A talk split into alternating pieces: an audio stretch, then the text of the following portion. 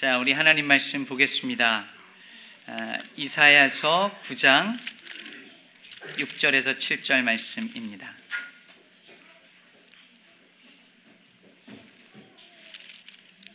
이사야서 9장 6절에서 7절 말씀 우리 한 목소리로 같이 봉독하겠습니다. 이는 한 아기가 우리에게 낳고 한 아들을 우리에게 주신 바 되었는데 그의 어깨에는 정사를 메었고 그의 이름은 기묘자라 모사라 전능하신 하나님이라 영존하시는 아버지라 평강의 왕이라 할 것임이라. 그 정사와 평강의 더함이 무궁하며 또 다윗의 왕자와 그의 나라에 군림하여 그 나라를 굳게 세우고 지금 이후로 영원히 정의와 공의로 그것을 보존하실 것이라. 만군의 여호와의 열심히 이를 이루시리라. 아멘.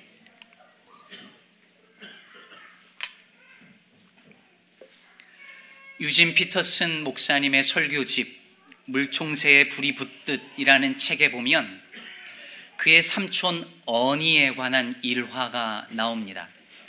이 삼촌 어니는 하나님을 믿지 않는 불신자였는데 1년에 딱 한 번 크리스마스 날이 되면 그러면 유진 피터슨 목사님과 함께 그, 그 패밀리와 함께 교회를 갔답니다.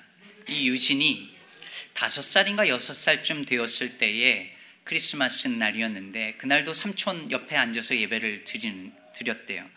그런데 이제 헌금 시간이 돼서 이 offering basket이 헌금 바구니가 이렇게 지나가니까 그 꼬마 유진이 동전을 거기다 이렇게 탁 넣은 거예요. 그리고 이제 삼촌이 삼촌 옆으로 헌금 바구니가 지나갔을 거 아니에요. 삼촌이 어, 유진한테 귓속말로 이렇게 작게 물었답니다. 넌 얼마 받았니? How much did you get? 이렇게 물어봤대요. 나는 20 달러스 받았는데 하면서 20 달러스 이렇게 보여주더라는 거예요. 어, 헌금 바구니 지나가는데. 유진이 너무 놀란 거죠. 그러면서 거기서 말하기를 이 삼촌 언니 때문에 자기 크리스마스가 다 루인 됐다고 망쳤다고 그러면서 계속해서 삼촌이 하나님도 안 믿는데 하나님의 것을 헌금 받기 위해서 훔쳤다는 이거가 계속 충격적으로 다가온 거예요. 머릿속에 계속 그 음성이 들려왔습니다. How much did you get?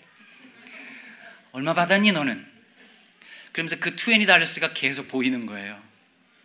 몇 년이 지나고 나서야 삼촌이 조크를 한 거라는 것을 알게 되었습니다. 장난친 거죠. 가족 중에 꼭 이렇게 장난치는 거 좋아하는 삼촌 있잖아요. 언젠가 제가 한번 말씀드렸죠. 저희 외삼촌 Holy Communion 하면 포도주 한 잔이 너무 조금이어서 여기서 먹고 저기 가서 한 잔 더 먹고 2층 가서 한 잔 더 먹는 제 외삼촌이 계셨는데 그런 삼촌 같아요. 근데 여러분 이 유진 피터슨이 그로부터 오랜 시간이 흐른 후에 삼촌이 했던 그 질문 얼마 받았니? 넌 얼마나 받았느니? 라는 것을 조크가 아니라 하나의 parable, 비유로 생각을 하게 됩니다. How much did you get? This is a Christmas question. This is a gospel question. 당신은 얼마를 받았습니까? 얼마나 받았습니까? 라고 하는 것이 크리스마스의 질문이고 복음의 질문이라는 거죠. 우리가 오늘 성탄 주일을 맞이하여서 하나님 앞에 이렇게 감사 예배를 드립니다. 찬양을 드려요. 예배를 드려요. 헌금도 드립니다. 우리 아이들이 이렇게 특별한 찬양도 연주도 드렸어요. 그런데 여러분 크리스마스는 그리고 복음은 우리가 하나님께 얼마나 드리냐의 문제라기보다 우리가 얼마나 하나님께로부터 받느냐의 문제입니다. 여러분 복음은 우리가 하나님을 위해서 얼마나 많은 것을 하느냐에 관한 이야기가 아니라 얼마나 많은 것을 얼마나 크고 풍성한 것을 하나님께서 우리에게 주셨는지를 아는 것에 관한 것이기 때문입니다. 그러므로 사랑하는 여러분, 이 크리스마스 시즌에 이 질문에 대해서 다시 한번 깊이 묵상해 보시기를 바랍니다. How much did you get? 여러분은 하나님으로부터 얼마나 무엇을 받으셨나요? 한 해 동안에 여러분이 하나님께 받은 것은 얼만큼 큽니까? 나는 별로 받은 게 없어요. 남들은 많이 받은 것 같은데 나는 별로 받은 게 없어요 라고 생각하는 분이 혹시 계시다면 오늘 본문 말씀을 한번 살펴보시기를 바랍니다. 오늘 본문 6절에 보면 이는 한 아기가 우리에게 낳고 한 아들을 우리에게 주신 바 되었는데 이렇게 말합니다. 뭘 주셨다고요? 한 아들, 한 아기를 주셨답니다. How much did you get? 하고 물었더니 What did you get? 하고 물었더니 A baby. 이렇게 말하는 거예요. I'm gonna give you 전사님 말했던 것처럼 the greatest gift. What is that? A baby. 여러분 오늘 이 예언을 하는 이 이사야 선지자가 활동하던 그 당시에 제루살렘은 아시리아 군대가 쳐들어오려는 그런 크라이시스한 상황에 있었습니다. 이제 곧 전쟁이 시작될 거예요. 군대가 쳐들어올 거예요. 그럼 뭘 받고 싶을까요? 그런 시츄에이션에서 엄청난 능력의 웨폰 아닐까요? 저들을 물리쳐줄 하늘의 불과 유황 아닐까요? 아니면 전쟁을 승리로 이끌 강력한 카리스마가 있는 그런 용사 아닐까요? 그런데 그런 위기의 상황에서 하나님이 뭘 주시겠느냐고 뭘 주신다고 약속하셨냐면 a baby 한 아기 사업이 잘 안 돼요. 비즈니스가 잘 안 돼요. bankrupt 될지도 몰라요.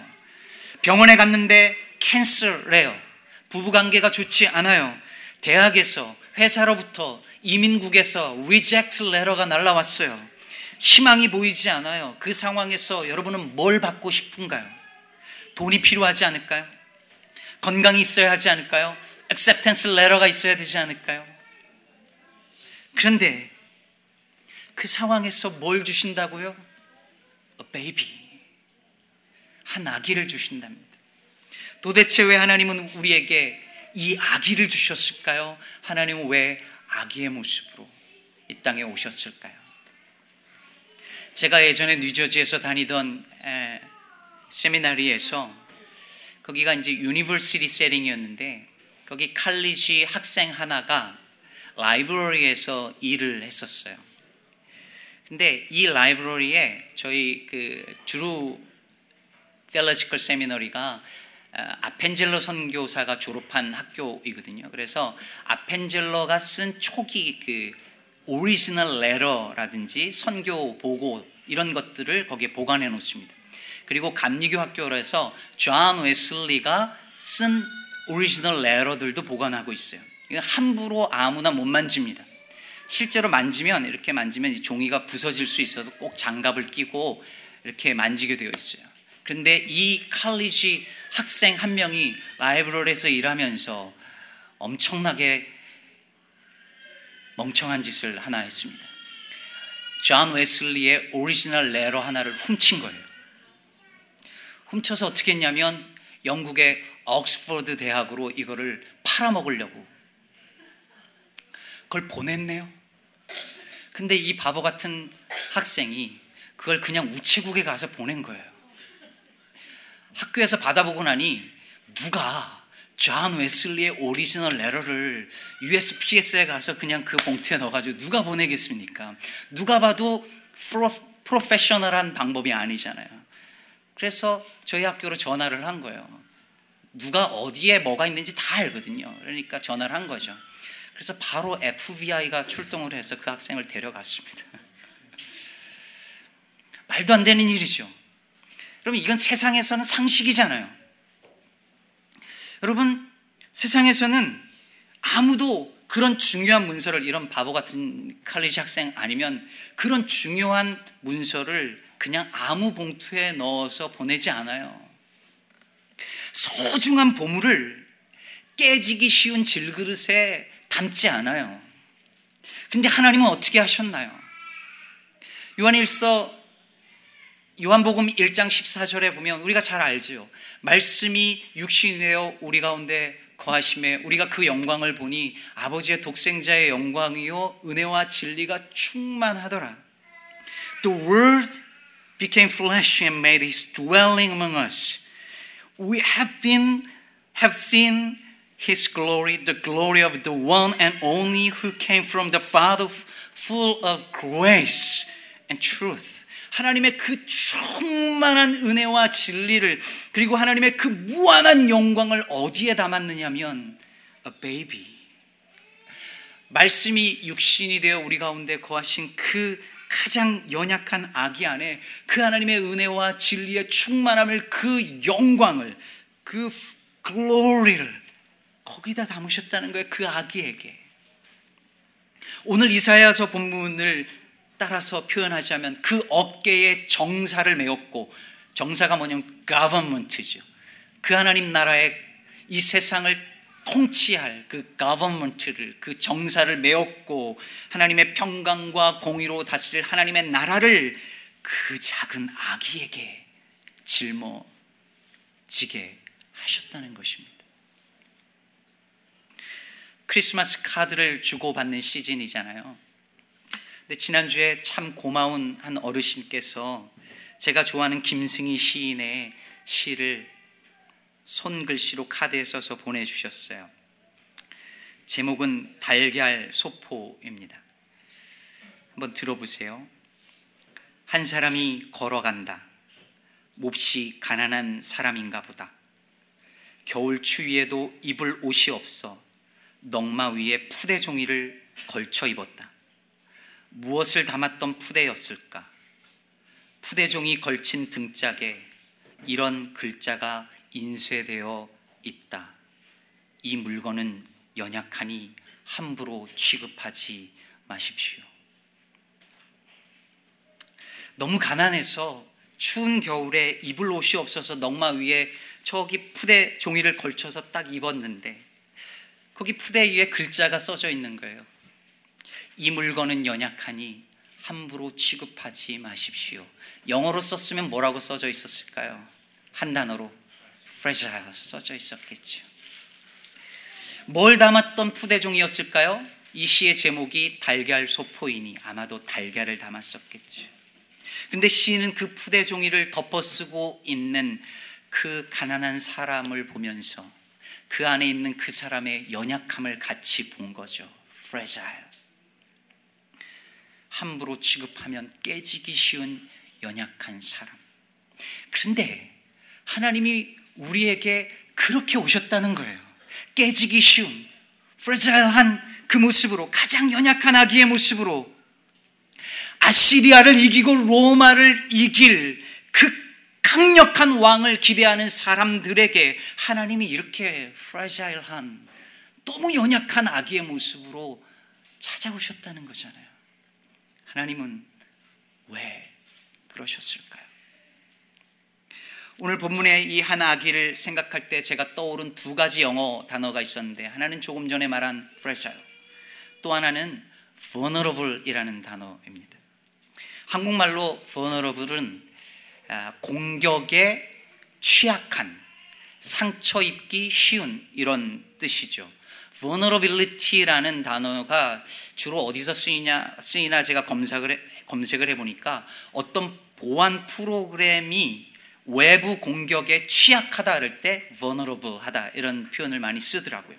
근데 여러분 이 vulnerability 취약성이라는 단어가 요즘에는 psychology나 아니면 theology에서도 되게 많이 등장을 합니다.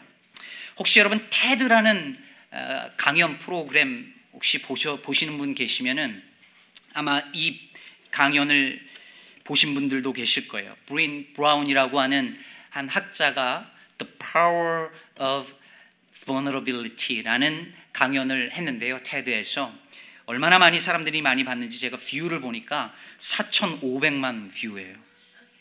엄청나게 봤죠.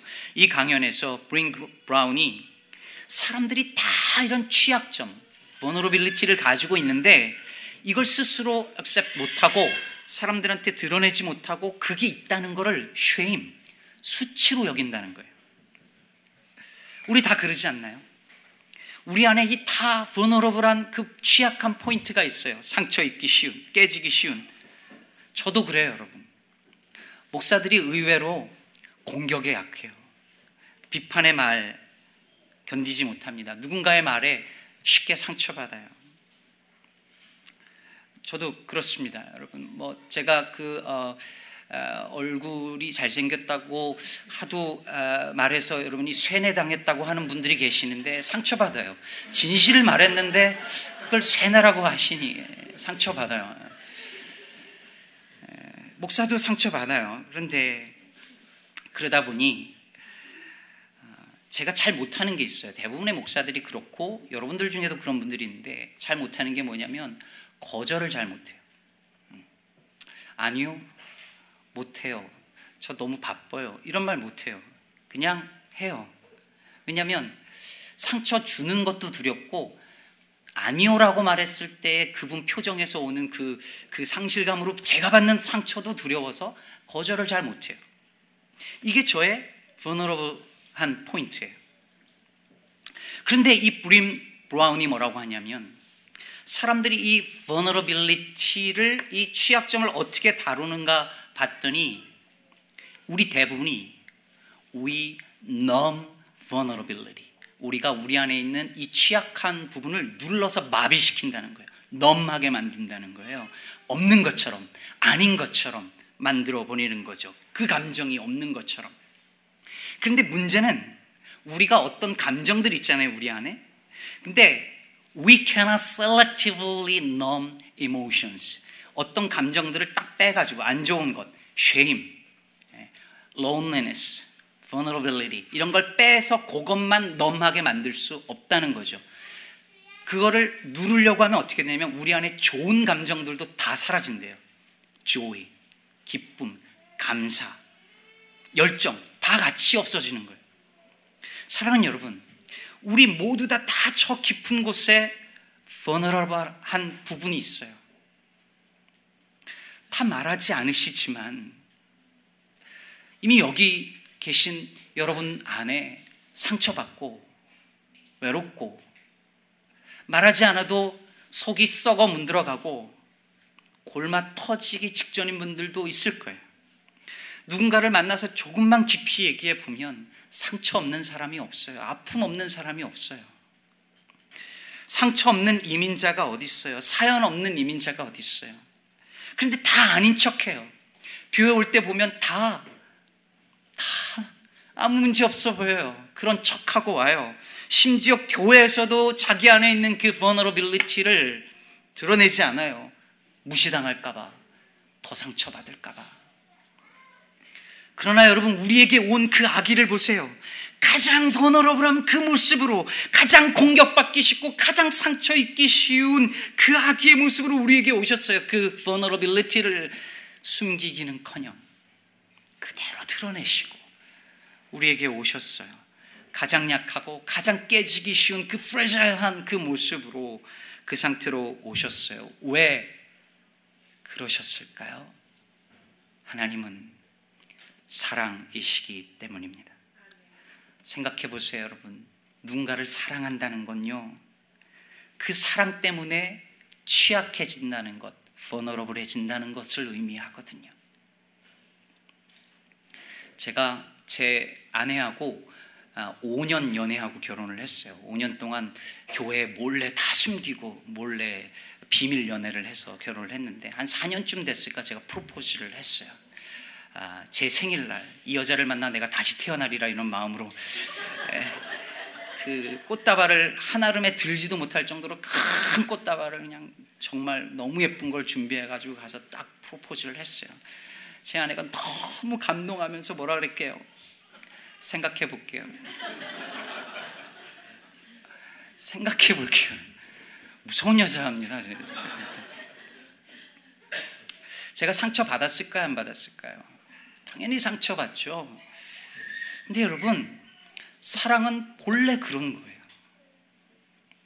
사람들은 상처받지 않을 정도 선까지만 사랑하려고 해요. 그러나 여러분, 그런 사랑은 없어요. 사랑한다는 건 본래 상처받을 가능성에 자기를 던지는 거죠. 사랑한다는 건 vulnerable, vulnerable 해진다는 거예요. 그렇다면 여러분, 예수님께서 이 땅에 가장 취약한, 가장 vulnerable한 아기의 모습으로 공격당하기 쉽고 상처받기 쉽고 깨지기 쉬운 그 vulnerable한 모습으로 왔다는 건 뭘 의미하겠습니까? 하나님이 세상을 이처럼 사랑하셨다는 거죠. 이처럼이 뭐겠어요?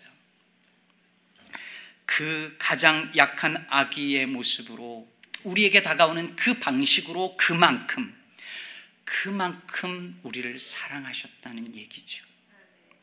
너무 사랑하기에 가장 버너러블한 상태로 오는 것을 기꺼이 감당하기로 작정하셨던 것입니다.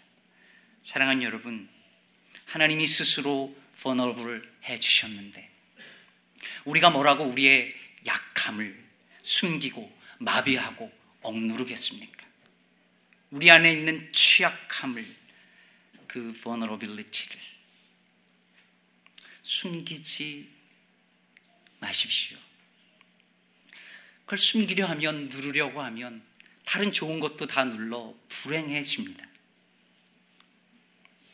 더 사랑하기 위해 더 취약해지십시오. vulnerable해지십시오.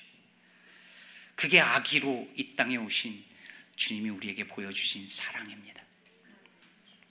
신학교 시절 제 칼리지 때 선배님들 중에 저를 보면서 태환이는 너무 약해 보여.